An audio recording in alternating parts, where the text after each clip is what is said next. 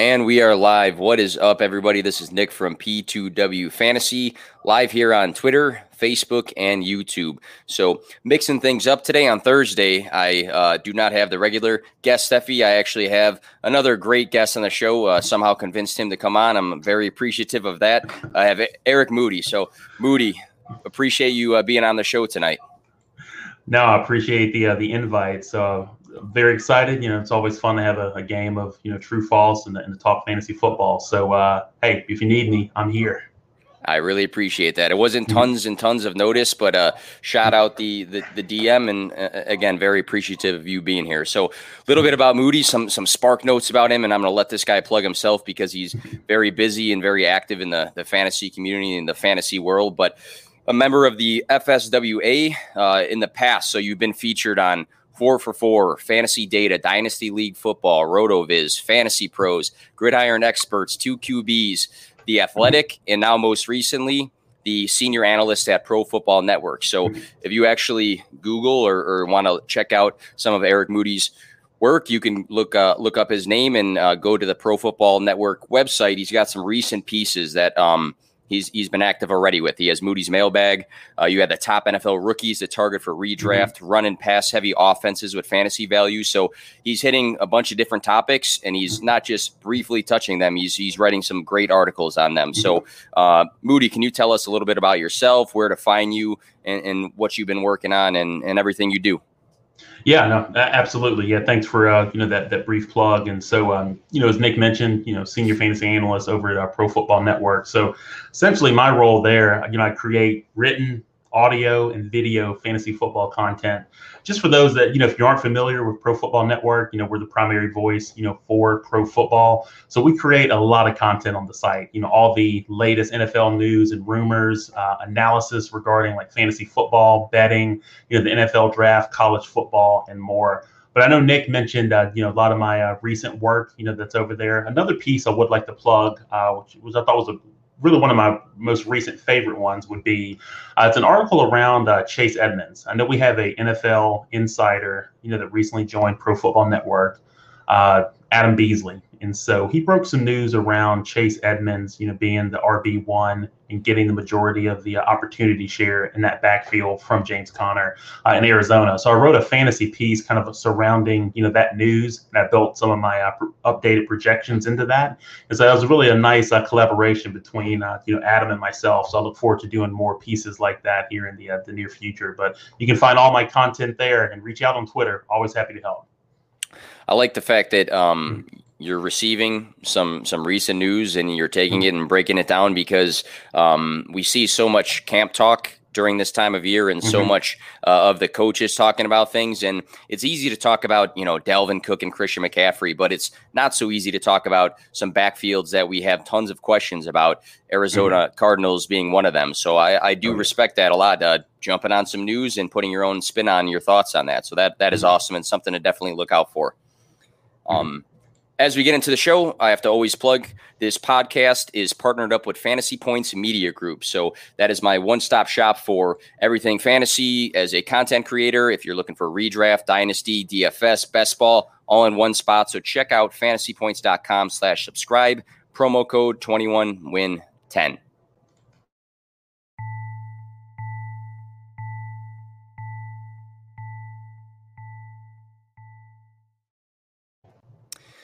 So, as uh, Moody briefly mentioned before, we're talking some true or false, some fantasy true or false. I think this time of year, we're slowly getting into actual camp, but there's tons of questions and statements that come out for fantasy football. So, I have a great mind on the show, so I'm definitely going to pick a great mind and ask Moody some true or false fantasy questions here. Uh, thank you guys for tuning in. Looks like we have some good live viewers, and we will get to that in a second here.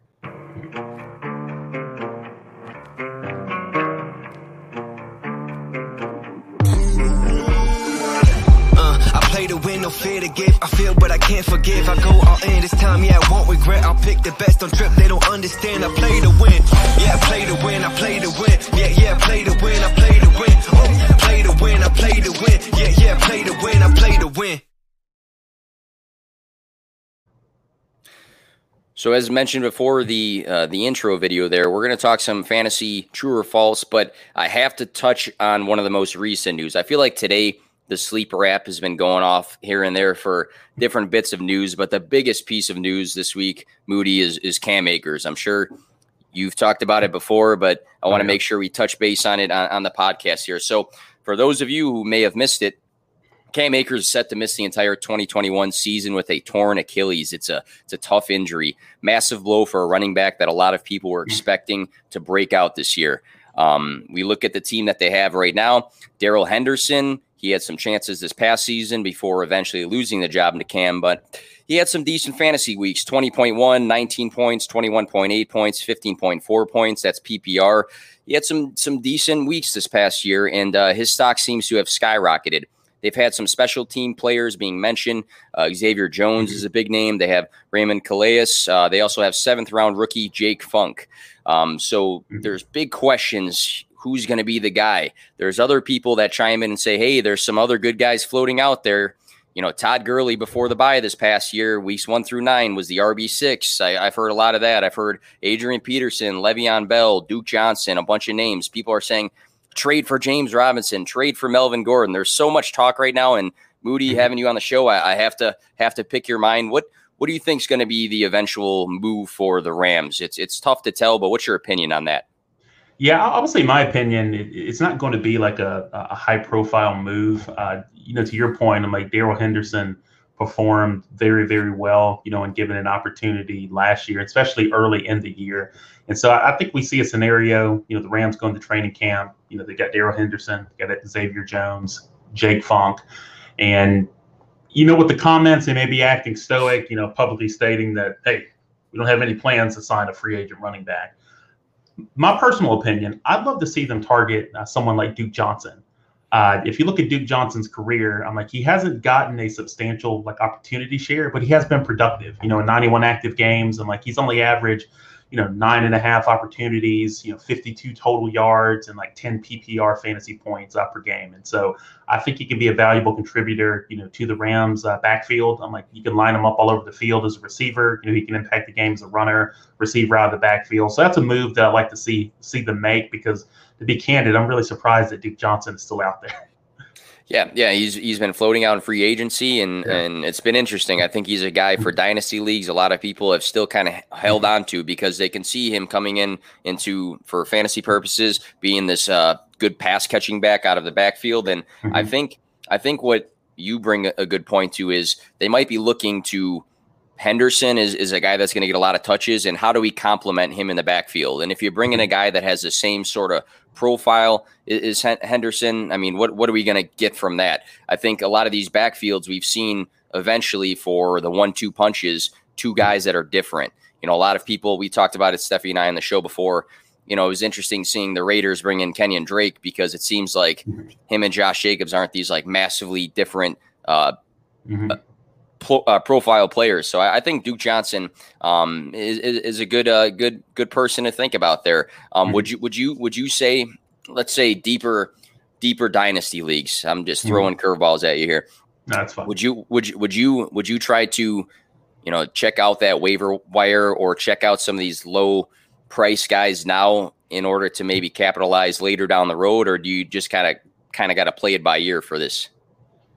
Yeah, I don't. I don't think it's any harm in kind of speculating a little bit, depending if you have the uh, the roster spot like available. So, just stashing someone like uh, like Duke Johnson or any other kind of under the radar uh, running back that's on your waiver wire. It's not never a bad move. You can always just drop them later. yeah, absolutely. Mm-hmm. And all the people that have been throwing the names for a trade, it would be interesting to see how that would work out because it seems like the Rams are usually off hauling their picks in advance because they're in this this win now mode. So uh, de- definitely a devastating injury. Um, always want to um, you know look out for the guy that got hurt and, and prayers up for Cam Akers. Hopefully he returns back. Um, a lot of people have been trying to compare this situation to other running backs that has happened, but the sample size isn't you know as massive. So no, my not. one last bit of advice is like I probably wouldn't sell him for like a fourth round in dynasty. I think I'd, I'd just kind of sit tight and just pivot in in fantasy. Um, but that's that's just kind of what I'm getting after. Mm-hmm. Um, so uh, obviously want to talk about that, but let's get into the bulk of the show. So, uh, fantasy true or false. So I'm going to ask Moody some questions here, and these are a bunch of random questions, but I think what we get at after answering these questions might be valuable pieces of information for 2021 and, and, and forward here. So mm-hmm. I have a bunch of different positional things, team things, and what I'm going to ask Moody is do you think the statement I'm asking or the question I'm asking is more true or more false, and then why? So let's get right into that. First, we'll talk about the uh, the Baltimore Ravens here. So mm-hmm. Mark Andrews, tight end six in 2020. The Ravens added Rashod Bateman from Minnesota in round one, Tylan Wallace from Oklahoma State in round four. On a side note, Sammy Watkins is now a Raven as well. So, first question, Moody, true or false? The additions of Rashod Bateman and Tylan Wallace hurts Andrews' fantasy value. What do we so think of that? Yeah, my, my answer on this one is false, and, and, and I'll tell you why. Like you look at Mark Andrews, you know, he's accumulated 186 targets over the last two seasons. Uh, you know, based on my projections, and when you look at Andrews, you know, I can see him getting around like 105 targets, you know, 65 receptions, 850 receiving yards, and like eight touchdowns. And like again, he has the potential to finish as a top five uh, fantasy tight end, you know, PPR formats. So you look at Bateman. I think Bateman, you know, has like a legitimate chance to finish. You know, is really the most targeted Ravens wide receiver. Like if you look at uh, Marquise Brown and Bateman, you know, I have both of them combined for around 185 targets. I do think it's in the realm of possibility that Bateman does out target uh, Marquise Brown. It just depends on how quickly he gets calibrated with Lamar Jackson. I'm like, you look at Bateman's like final season uh, or college season, I would say, um, it was derailed, you know, by COVID 19. Uh, but his 2019 season was like exquisite. You know, for those that you know may have forgotten, I'm like, you know, a little bit over 1,200 receiving yards, 11 touchdowns. Uh, the guy's phenomenal, like at yards after the catch, uh, tackle breaking abilities there. You know, he's great. Uh, when you look at Lamar Jackson, you know, I have him projected for around 460 pass attempts. So I, I think it's possible that that you have, uh, I, I, think definitely two Ravens pass catchers that have over 100 targets, but it's in the realm of possibility that we have three. And I think it'll be Andrews, uh, possibly Brown and Bateman. I, I, I, like a lot of the points too because again we're we're talking about Andrews here, but now we start throwing in names of, of guys like Rashod Bateman, who I think kind of slipped off the radar for some people because I think the yeah. the generic like stance on the Ravens is this is a run heavy offense that doesn't really focus on the pass. Even mm-hmm. though for a lot of people Bateman was their wide receiver two or three, yeah. some people number one out of this draft class. Um, and I think he's on a good offense. And I think this offense, we know they're going to run the ball a ton, but mm-hmm. running the ball a ton is going to put them in some good field positions. I think for Andrews, having the focus in the past of Marquise Brown and Willie Snead, I think mm-hmm. that's different for a defense prepping to play them than having Rashod Bateman and now you have yeah. Marquise and you have Wallace as well. So I think there might mm-hmm. even be, I know it's generic to say this too, there might be the possibility of more freedom on the field for Mark Andrews in comparison to the past mm-hmm. where who are they really throwing the ball to? Yeah. Um, I, I, think this season is going to be huge for Lamar Jackson to have more options, but mm-hmm. I think Bateman Bateman's a guy that kind of fell off the radar that can have mm-hmm. sneaky sneaky value because, like Moody said, and I'm in agreement with it, he might just be the most targeted guy on the Ravens for that wide receiver corps. So mm-hmm. I, I do think Mark Andrews is set to have the same sort of year, if not have a little bit more freedom around the field. Mm-hmm.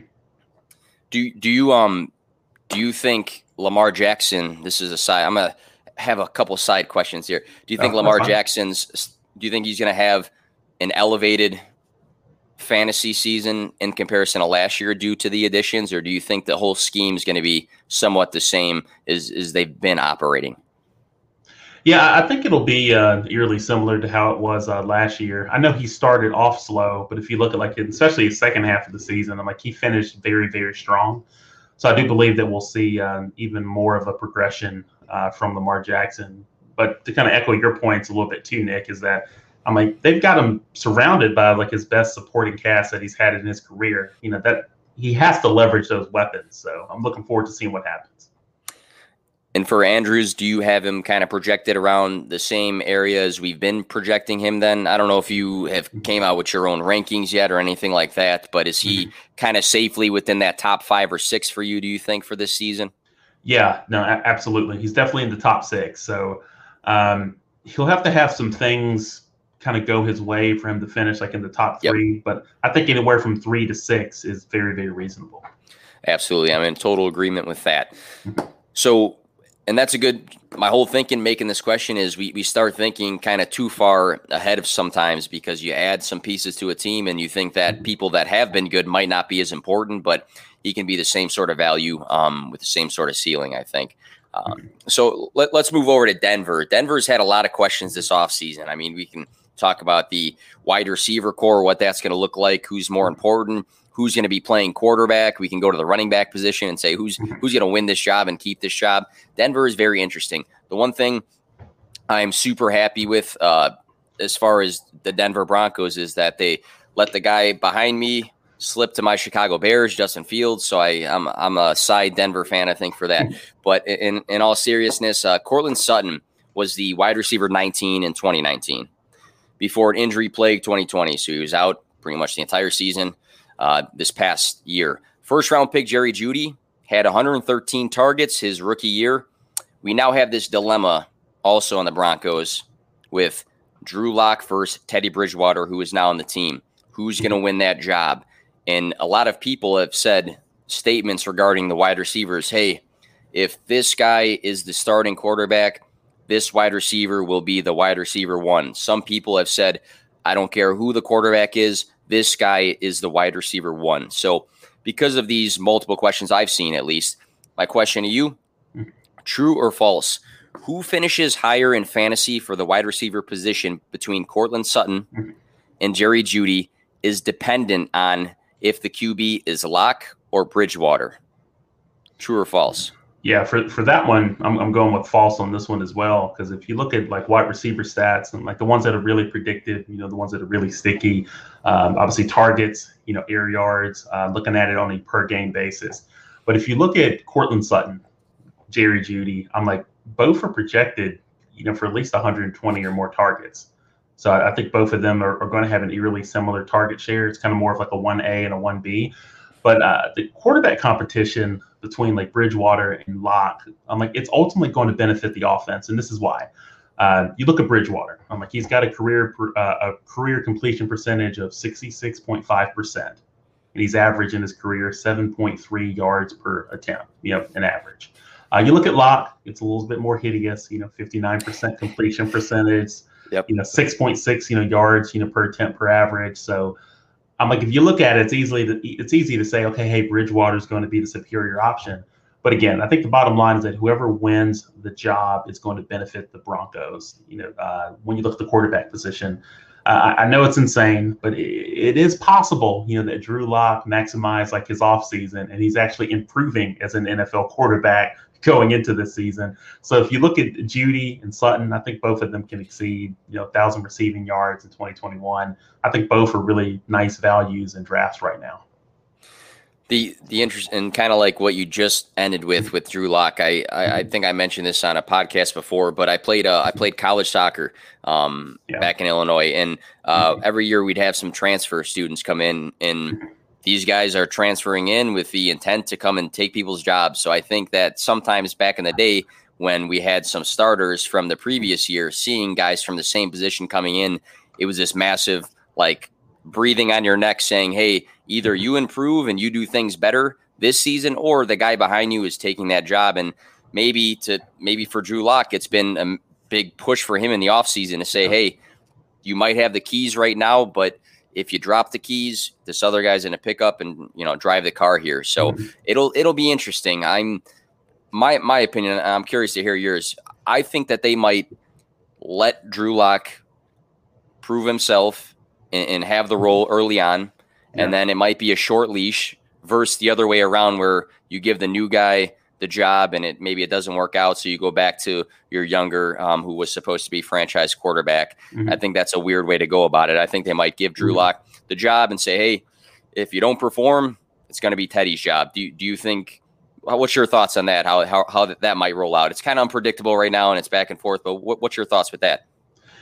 Yeah it, it's one of those scenarios at least when i look at uh, projections like right now it's I have them both projected to, to make starts. So it, it, it is not almost. It is not a clean situation.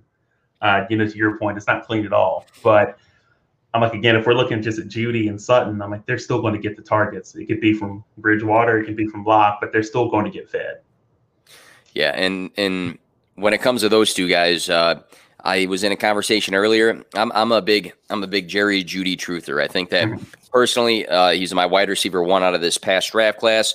I think mm-hmm. the talent's there. I think he had a lot a lot against him. I think he's got to clean some some things up in his game, obviously, um, mm-hmm. from this previous season. But um, it was interesting to think about uh, the, the, the push and give between the two quarterbacks. But I, I, think at the end of the day, I'm with you in saying both guys for fantasy, both of these wide receivers can have a nice season because either Drew Lock is going to be competent or Teddy Bridgewater will be. Or it's going to be mm-hmm. one or the other. Um, and I think whoever does start, if they're not, things will be fixed. And it, it's way better than the situation that was there last season. That's that's for sure. Do you, do you have a big big gap between Sutton or Ju- and Jeudy, or do you think they're going to finish kind of neck and neck for fantasy.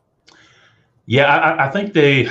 Yeah, I was I was I was looking at the Broncos uh, stuff earlier today. Kinda, it was, it's uh, kind of tough.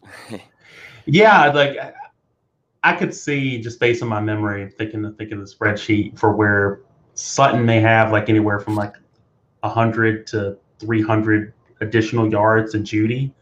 Uh, but but I think Jeudy's in a good spot to get a thousand receiving yards. It may be a scenario where Sutton may be at like 1200 but then Jeudy may end up being like a 950 or a thousand. Uh, but it's going to be um, it's going to be close and i think both are really good values. It's one of those scenarios if you're in a draft where you're like okay who should i pick? I would just go with whoever whoever remains because you may end up getting like a value. They could one of them could end up going like a round or two later uh, than if you drafted them at their adp so that's the way that i would approach it you know just in a draft and we've seen, uh, for fantasy purposes, we've seen some decent games out of lock with Sutton before, so we know that mm-hmm. that is a capability. We also yeah. saw Teddy Bridgewater this past season support three top twenty-five wide receivers, even though he's not the most sexy fantasy quarterback. So mm-hmm. there is definitely definitely opportunity for both of these guys there. Yeah, uh, totally. we'll, we'll move on here to the running back position. And again, uh, Moody, for these shows uh, on Thursdays, we, we talk about a variety of things, kind of bounce around sometimes. I think there are shows where I kind of transition nicely into things, but I think from a listener's perspective, it's kind of it's kind of nice to hear just all different things that they might be thinking, different positions, mm-hmm. different teams. So I'm bouncing around here, but I think uh, everything's kind of flowing good at the end. So oh, we'll, yeah. we'll, get into the next guy here. Uh, Jonathan Taylor. This is interesting. Weeks one through 17, Jonathan Taylor finishes the RB 6 mm-hmm. Weeks 13 through 17 this past season, he was on an absolute tear. He was the RB one. So talk about a guy who had another guy in his system with Hines who had some great games, took some passing work away, but Jonathan Taylor still went on a tear and was very good year one for fantasy. Mm-hmm. So that draws the question. You know, there's a lot of dynasty people, including myself. I, I love playing dynasty that starts mm-hmm. to think ahead who's going to eventually be that that McCaffrey, who's eventually going to be that that RB one. So my true or false to you, Moody, is if Jonathan Taylor finishes the season again as a top ten running back, he should be in consideration for the dynasty overall RB one. Is that true or false to you? I would say on this one, it is true. Oh, all right, all right. You you brought up a lot of good points, and I'll, I'll back it up. Uh, the Colts, you know, they gradually worked Taylor into the rotation last season, but he, he went like final boss form, uh, like fully unleashed, like from week 11 to 17. I'm like, if you look at some of the, yeah, I'm like, he just went boom. But, you know, he played 61% of the offensive snaps, uh, average around like 23 opportunities per game, uh, 139.5 total yards, you know, 24.3 PPR fantasy points, five RB1 finishes out of, out of those six games. Um, so phenomenal. Um, I know some draft analysts going into you know the draft. I think we're concerned about like his limited reception totals and drops, you know, coming out of Wisconsin. But I, I think the guy's very capable as a receiver out of the backfield. I'm like, he ended the season with four consecutive games of, of four more targets. Like he averaged like the ninth most fantasy points per target, just ahead of Vikings running back Dalvin Cook.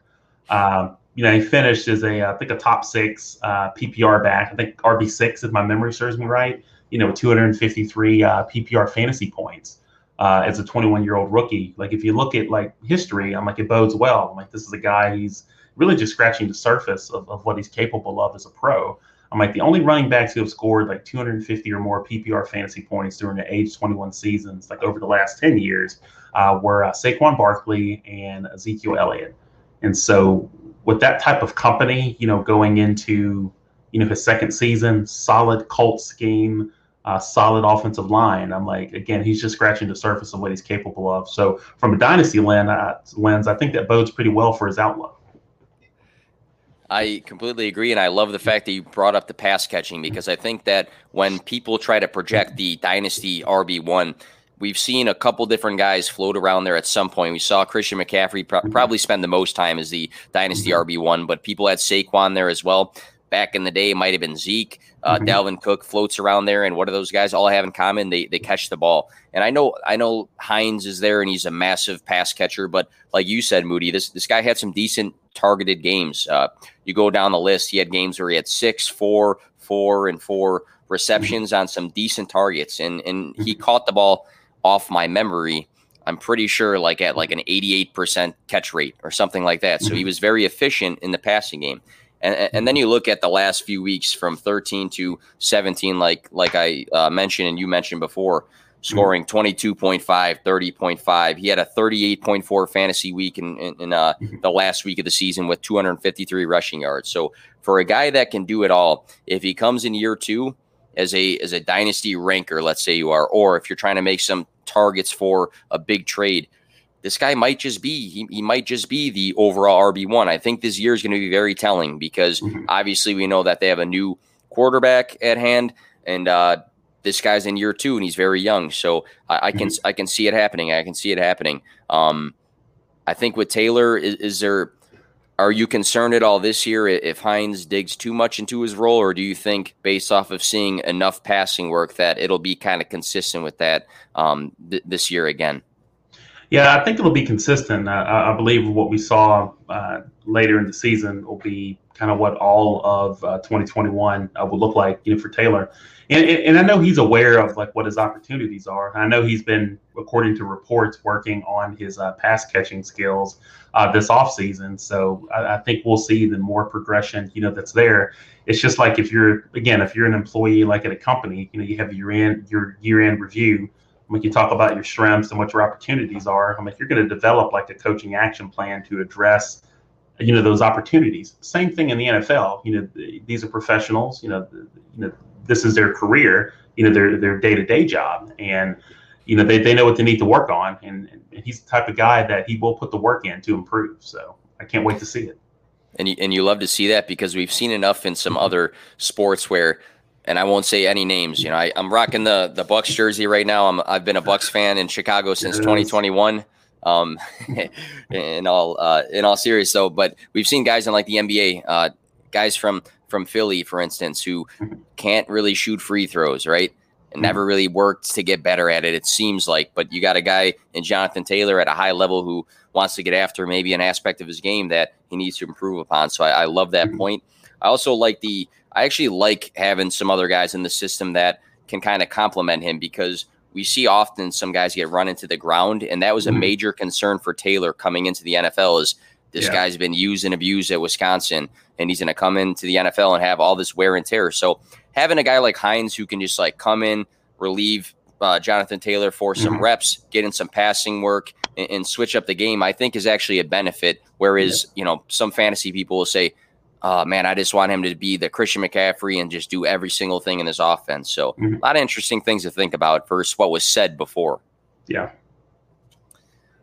All right. So I got another running back. We'll go right into a running back. This is where we're flowing into the topic actually correctly here. But um, the Patriots. Patriots have been an interesting uh, team to talk mm-hmm. about in the offseason here. So 2019 third round pick, Damien Harris, has some camp talk that he might be the number one guy. There's some good good camp talk about him. Um, 5.0 yards per carry on 691 rushing yards in 2020 got some opportunities then. Uh, Cam Newton, though, looks like he's holding his role. He's got Mac Jones. Uh, we said it before, the analogy kind of breathing on his neck, wanting to play football, but it looks like Cam Newton's holding this role. So, my question to you, Moody, true or false? Damien Harris's value will be dependent on if Cam Newton or Mac Jones is the quarterback for more games this season. Is that true or false? Yeah, for this one, it is false. I'm going with I'm going with false on this one. So um, you look at New England. Um, like they have consistently had a, a very robust running game uh, for years, and they've had outstanding offensive line play, uh, just consistently year in and year out for well over like a decade. And so uh, Damien Harris, I'm like he can thrive whether Newton's under center, you know, or Max Jones or uh, Max Max Jones, Mac Jones.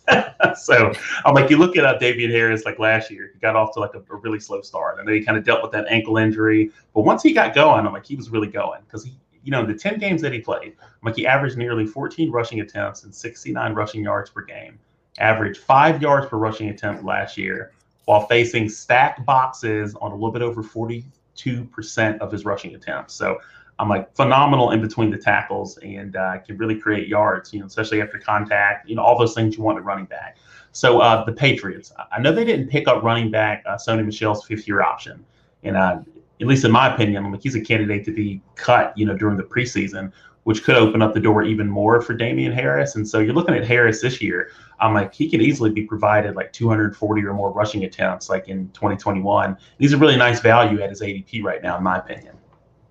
Yeah, uh, I think news broke today. Rhamondre Stevenson, I think, is on the injured list as well. Not that he was going to come and you know, yeah. definitely steal the job or something like that, but mm-hmm. um, the backfield is getting a little bit thinner. I had a I had Scott Barrett on the show a couple weeks ago from mm-hmm. Fantasy Points, and okay. you know he he wrote an article talking about the uh, Konami code uh, for mm-hmm. quarterbacks and some myths, and I, I feel like there's always this big stamp on hey if the quarterback runs the running back's not going to be too good. And you know cam newton if he's a quarterback he's going to steal all the goal line work because he scored 12 touchdowns this past season. But on the same note and i've said this before and maybe i'm maybe i'm off but i think that mm-hmm. this year the patriots with bill belichick i think they brought in two tight ends for a good reason. They brought in some mm-hmm. other guys, Nelson Agholor yeah. and some some other Kendrick Bourne. But I think they're going to be very methodical about the way that they manage the game and the way that they move up the field.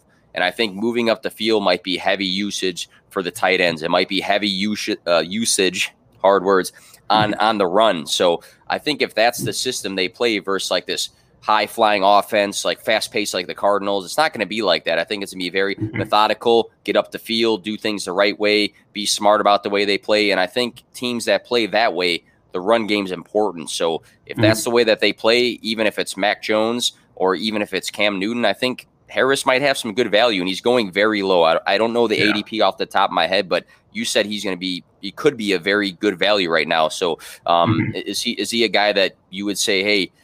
Target later in the drafts because he can step up this year and be a good flex or an RB uh, fantasy asset?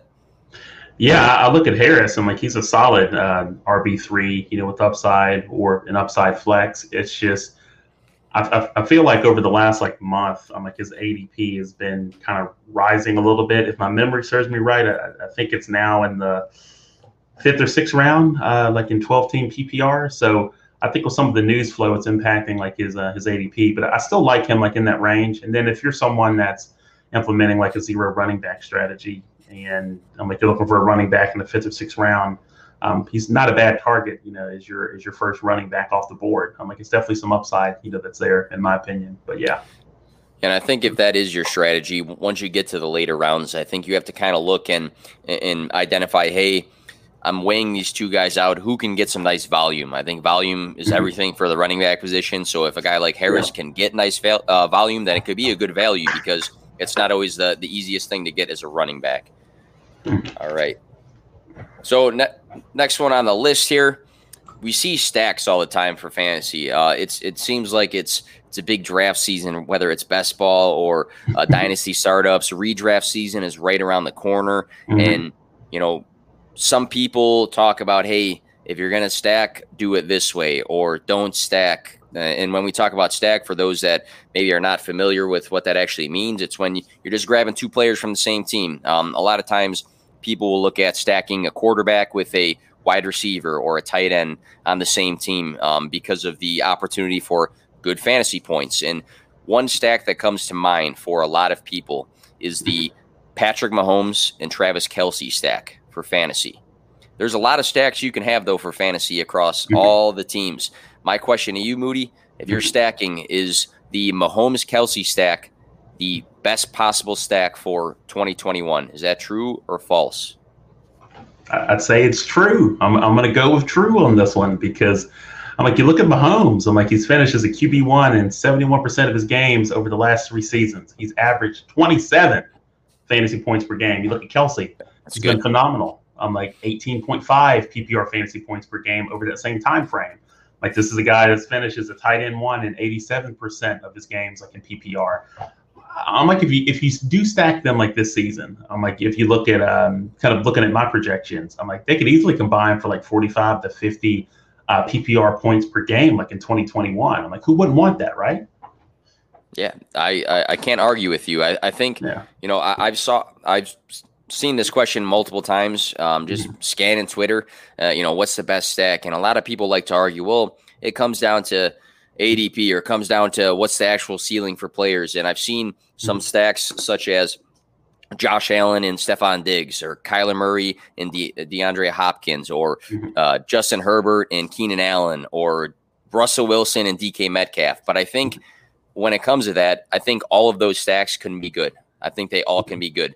But I think when it comes to fantasy, you, you have to sometimes look at how do I get the best advantage in my league? And, and for all of those situations, if all of your league mates have those stacks we just mentioned, you can have the Mahomes and Kelce stack mm-hmm. and have the tight end quarterback advantage, and, and, then just compete at the wide receiver position because it's so mm-hmm. deep. There's there, there's so many guys that can finish as a top five wide receiver this year. Yeah. Is there so many guys that can finish as the tight end one? Probably not. Right. We probably mm-hmm. see maybe three guys, maybe with the tier being one or two, you know? So I think you have to look at how do I get the best advantage uh, in my fantasy league? I'm not sure if mm-hmm. that's the way you've looked at things before or um, if you, you agree with that. Yeah, because uh, I'm like, if, if, if, you got Mahomes, I'm like, you're not having to worry about uh, who am I going to stream this week, or if you take a late round quarterback on, you know, who am I going to pair, you know, with that quarterback? And and the late in the late round quarterback strategy is, is great. I'm like JJ Zachariason has done a phenomenal job with introducing that strategy or that concept to the industry. Yep. But I'm like that was many years ago. If you look at things now, it's like if everyone is conditioned to go with that strategy, I think that's where the opportunity is at in that chaos. You know, kind of referencing Sun Tzu there, for where you're like, okay I may be able to get Mahomes in the third or maybe fourth round, depending on my league mates. I'm going to go ahead and do that. And then with Kelce, I mean, if you have an elite tight end, you don't have to worry about which tight end am I going to stream this week. You could probably get by most of the season just rostering like one tight end. And so you lock up those two spots. Everyone has to adapt their strategy slightly if they're using tiers or just going down rankings. You know, you know, you have to know your league. But I'm like, if you lock in those two positions, there's going to be some value, you know, that presents itself. And then I just think we got to get out of this mindset of being so. I guess the right word is like conditioned, like with these different uh, draft strategies, like oh, I must use, you know, uh, you know, values based drafting, or I've got to do zero zero RB. You know, I, I got to do it. Best best feedback that I can give everyone is just, you know, do your research ahead of time. Uh, have your sleepers list, you know, but use your your positional tiers because it's so less stressful because you just you just adapt to what your league makes you doing and, and the value will be there believe me it will just trust your research and to add because that is a great point that's a great mm-hmm. point. and to add to that i think that i tweeted something out before everybody i think likes to have a strategy or a mindset going into their draft or have a list of guys but we do see so many people that say mm-hmm. before a draft like I want to go into this draft with this specific strategy. In this round, I'm going to do this. You know, mm-hmm. at this pick, I'm going to do this. But everything seems nice and black and white until you get into a draft and you realize it's not robotic. You, you yeah. saw if you participated in the Scott Fish Bowl for anybody listening, it was not predictable with the way that people drafted. You had all different mm-hmm. sorts of people drafting. If you do a startup, I did a startup this past weekend. Mm-hmm. Guys that we thought were going to go in the fifth went in the second. Like weird stuff happens. So I think, like you are alluding to, like go in with some some ideas about, hey, I'm looking to draft these couple guys in this round, or I really like these few guys I'm going to target then. But mm-hmm. I think going in with this specific zero RB or um, stack the RBs and you know mm-hmm. not pivot off the draft. You have to kind of pivot mm-hmm. off the way that the board is flowing sometimes because it's exactly. not predictable. It's not robotic, you know. Mm-hmm. Yeah, Absolutely. I, I, love that point. I love that point. I'm gonna have to clip that for sure because I think that's a it's good for fantasy because we everybody talks about strategy, but strategy is is one thing until it's a live draft and and it's not going the way you thought it is, you know. So that's the mm-hmm. that's the fun of, of drafting. Oh yeah, absolutely. All right. So talk, talking about elite elite players, um, elite running backs. Uh, one thing we see out of some of the the top level guys is uh, pass catching. Right. Mm-hmm. I I pulled some data and I think it was from 2016 to 2020, something along those lines. And mm-hmm. uh, like two thirds out of guys that caught 60 or more passes were uh, top 12 running backs, something along those lines. I think it was two thirds of guys that had like 60 or more receptions. So pass catching running backs is are, are very, very good for for fantasy. It's something I, I personally target all the time for PPR purposes. So it, it, it's interesting to look forward here for the top level pass catching backs. And one guy comes to mind. He's in a, a little bit different of a situation than he's been in before because the quarterback position is up for grabs depending on the way you look at it. But Alvin Kamara finally beat his three year streak of catching 81 receptions in 2020. He went three years of catching 81 balls, and in 2020, he caught 83. So he beat that. So, my question to you, Alvin Kamara, we know him as a pass catcher. True or false? He will lead the running backs this year in running back receptions. What do you think? Yeah, I'm going with true, uh, true on this one. Uh, you look at uh, Sean Payton; um, he's been like a staple, you know, in uh, New Orleans, you know, since uh, 2006. And like he's always historically leaned heavily like on his running backs. And I know people are up in arms over what if it's Jameis Winston? What if it's Taysom Hill? Oh no! You know, it's like the sky is falling. It's like the, the way I look at it is like it's Payton's scheme I'm like, it's a scheme. I'm like, he he was the architect of this of this game. Uh, and Drew Brees obviously helped, but he executed it to perfection. And I think a lot of people forget that. And so I, I still believe that the running backs will be heavily targeted. If you look since um, uh, 2006, like running backs in Payton's scheme have averaged, you know, 10.6 targets, eight receptions, and 62 receiving yards per game. You know, on, on my projections, you know, Kamara projects for 100 plus targets and 75 plus receptions in 2021. And that's, you know, whether Winston is in there under center or Hill. So it's interesting. It's interesting. I, I, I like the point of like not thinking super heavy on the quarterback situation and thinking more about the team situation and the scheme of the way that the Saints have operated. It's the same coach, it's the same coach. Um, I, I think that I think that Kamara is going to be obviously one of the biggest playmakers. We we don't look at mm-hmm. anybody else outside of Michael Thomas as a clear cut guy. A lot of people want to talk about Adam Trautman um, as a mm-hmm. potential guy to step up. But if you look at the rest of the wide receivers, Tre'Quan Smith, you go down the list like uh, Callaway, mm-hmm. we're, we're not entirely sure who that guy's going to be, but we do know that Kamara is going to be given the football, whether he lines up from the backfield or maybe he's in a slot. I mean, the guy can line up in different areas and be effective. Um, a couple guys, obviously, we want to think about Christian McCaffrey being back as well, but then there's that kind of iffiness of hey, is he going to be overutilized coming off of those injuries? Not entirely sure. I think he's still going to be one of the best, if not the best, running backs in the league. Um, I always think about Austin Ekeler uh, because of looking at what him and Justin Herbert did together. Uh, I talked about it before the amount of targets he was getting. I think he had 16 in one game with, with Justin Herbert. That system also utilizes him a lot, but that system's changing. So that that's one comparison to maybe think about from, you know, my own perspective. I when I thought about it, I thought Austin Ekeler, but I didn't think about what you just brought up. Hey, the coaching staff are they the same or different?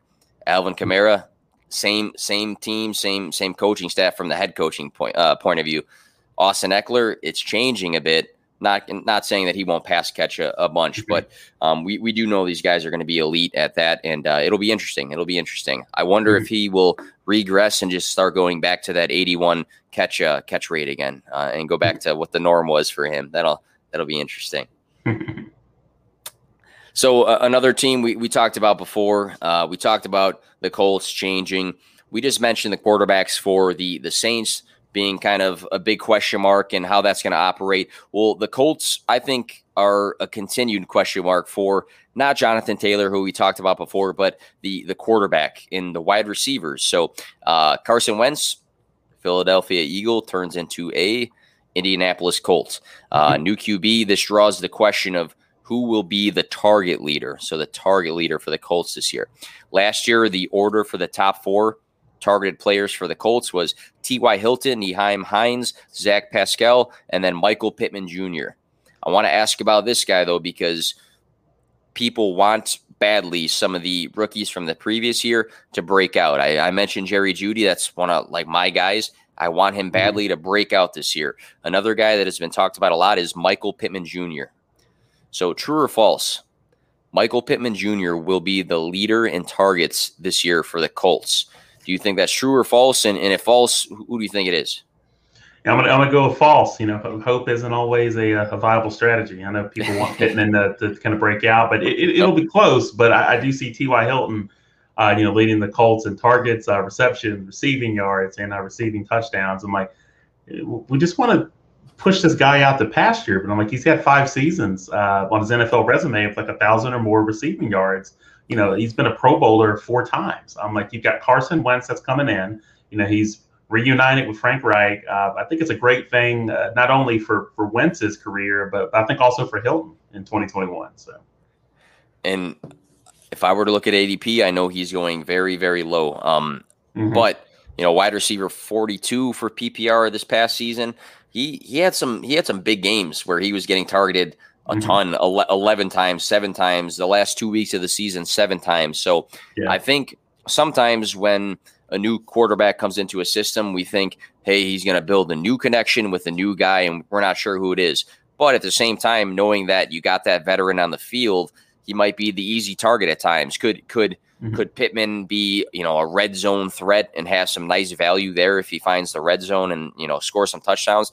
Sure, but at the same time, you got a guy that is capable, and you know, and sometimes we get kind of shied away from the older guys when it's it's clear because like you said we have this hope for guys we might have taken in our rookie draft so um, yeah. I, I, think i think the adp says pittman but it, it'll be interesting to see mm-hmm. you know who who actually gets dra- uh, gets drafted a little bit higher closer to camp when when the camp talk comes out and says hey carson wentz has built a good connection with x wide receiver yeah very true it's coming all right, I think we got I think we got uh, two more here on this the slot. Um, again, a, a lot of these questions have come from kind of dilemmas and back and forths I've seen on, on Twitter of people kind of arguing one stance or the other and trying to figure out, hey, how can I get a step ahead in, in this guy's ranking if X happens? And uh, one situation is the the Green Bay Packers. Uh, don't like talking about them too too much as a Bears fan, but it, it, it's necessary for fantasy purposes. But um, Aaron Jones, Aaron Jones, a guy I've liked for fantasy. He's been a top five running back the past two seasons. Um, FantasyPros ADP that I checked earlier today has Jones as the RB ten currently. But we have this big, big back and forth with the quarterback. He's on golf carts. He, he's making jokes. We don't know what's what's going on um, with him. Uh, it might be Jordan Love. We don't know. So True or false? We should adjust Aaron Jones' ranking depending on if Aaron Rodgers plays for the Packers or not this year. Do you think that's true or false? Uh, I think that's false. I'm just I'm chuckling over the, the Aaron Rodgers you know situation, all these cryptic messages, tweets. So is photos. he. So is he though. I know, just photos while on vacation. I'm just like, come on. I'm like, let's let's be adults about this. But regardless of his situation, I'm like, I don't think Jones's numbers, you know, will take a hit. I'm like whether you've got Aaron Rodgers under center, you know, or Jordan Love, or if there's another quarterback that they'll bring in. But uh, one thing about Matt LaFleur's offense, like it does cater to players like Jones and and his strengths. And I, I think in the conversations uh, earlier this year when he decided to sign with the Packers long term, uh, I'm sure some conversation around Aaron Rodgers' future it had to have come into that conversation. And so, I, yeah, exactly. And so I just think it's a scenario where it's like, hey, we're still going to feed, you know, Aaron Jones. I'm like, he averaged, you know, 19 opportunities and 19 PPR fantasy points per game. Um, I think over the last, uh, my memory serves me right, uh, I think two or three seasons. But I'm like, the point is, I'm like, that type of production still can continue in 2021 if we have Jordan Love that's under center. Um, I like Jones right now because he's a really, really nice value just given the uncertainty around like Aaron Rodgers. You know, a lot of people are, are fading him. And I think he's a he's a great target. I'm like if you're especially if you're you're drafting like in the 11th or 12th spot in the 12 team uh, format, like at the turn, like being able to, to get him in the early part, early second round, like as your RB one, um, I think that's solid. So no, I like him a lot. I think so too, and he's a guy that we've seen do it all. We he's mm-hmm. uh, he's rushed well. Um, he's found the end zone. He, he's had good um, reception stats. Uh, we we've talked about pass catching running backs plenty on on this show, but a, a, guy who's had multiple five catch games for some decent yardage too. And yeah. you know, I I think you don't want to finesse your league, right? You don't want to mm-hmm. like you know, play the news or anything like that. But people getting comfortable sometimes when yeah. there's murky situations. You can't really read a situation. So you actually might be able to, if you are in like a dynasty, trade for for Aaron Jones for a decent value. And, and I I think it's a recommendation because he's done it the past two seasons. I think he's very important to this team, or they would not have extended him. I think dollars kind of talk sometimes, and mm-hmm.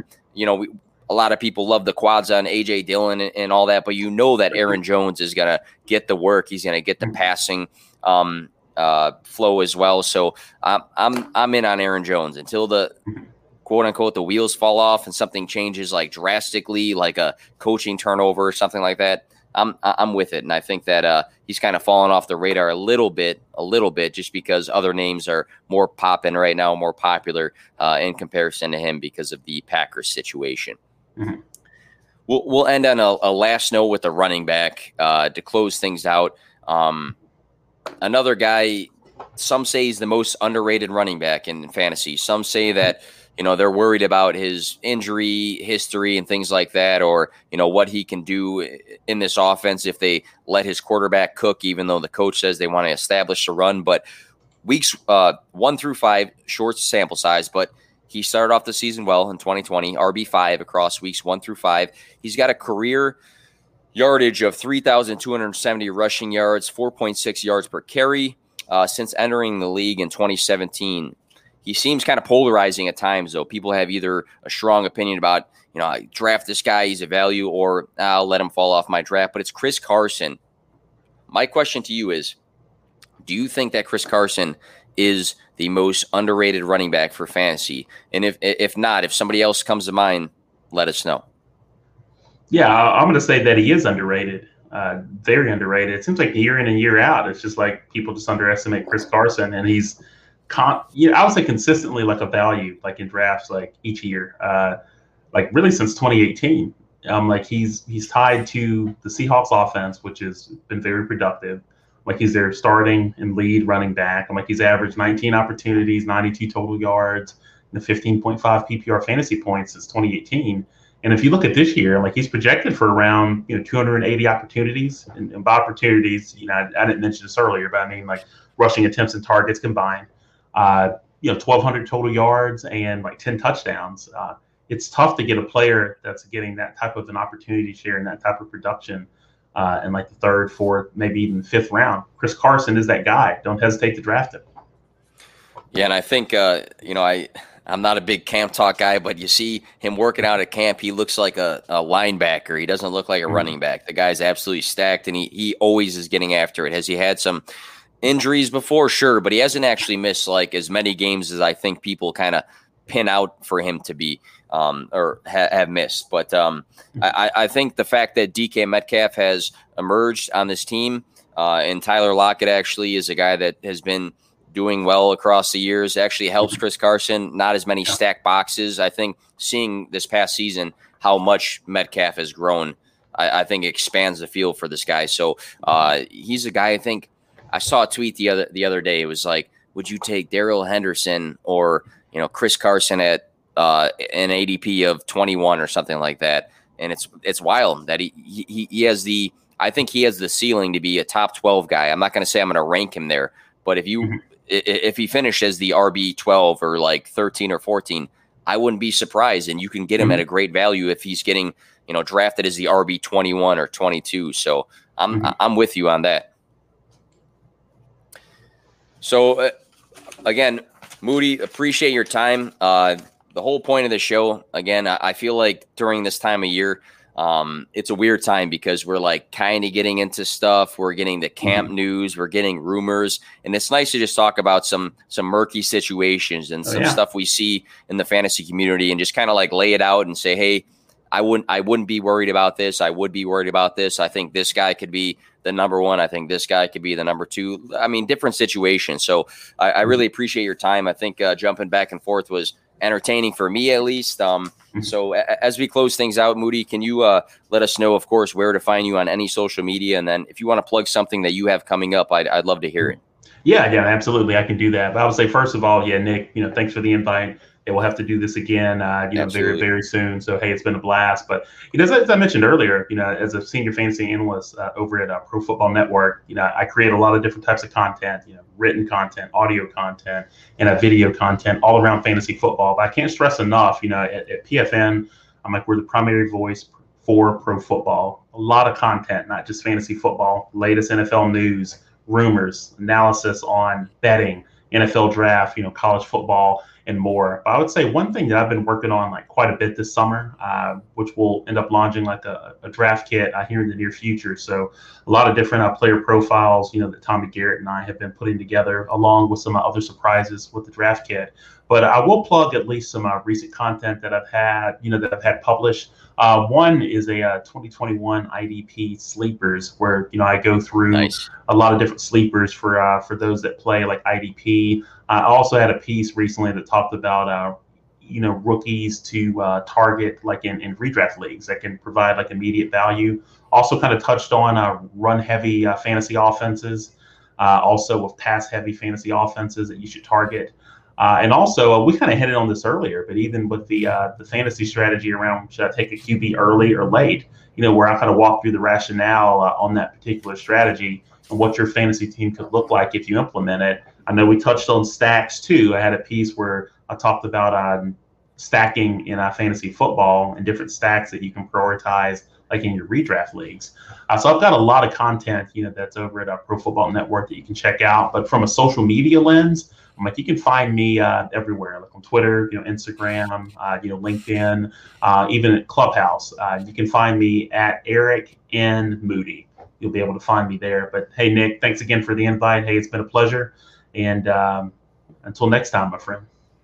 Absolutely, and super appreciative. Uh, definitely check out Moody's work. Um, he he just laid it all out. If you're an IDP guy, just started playing IDP this past season, and I, I love it. Uh, check check it out. Uh, he's talking about schemes. He's talking about um, draft strategies, everything. So I, I love the fact that you are not just super singular on one topic and you expand into everything fantasy because the fantasy world is bigger than most people actually realize. So uh, yeah. again, if you're listening to this podcast and you're looking for something specific, I bet you Moody has written about it. So definitely check him out on Pro Football Network. Um, thank you guys for listening live, or if you listened on uh, Apple, I, iTunes, or Spotify, or Anchor, or any of those things. Really appreciate that. Uh, be at it next week on a live stream and different sorts of infographics, articles, and things throughout the week from me. So uh, have a nice night, everybody, and uh, appreciate the support. Yeah.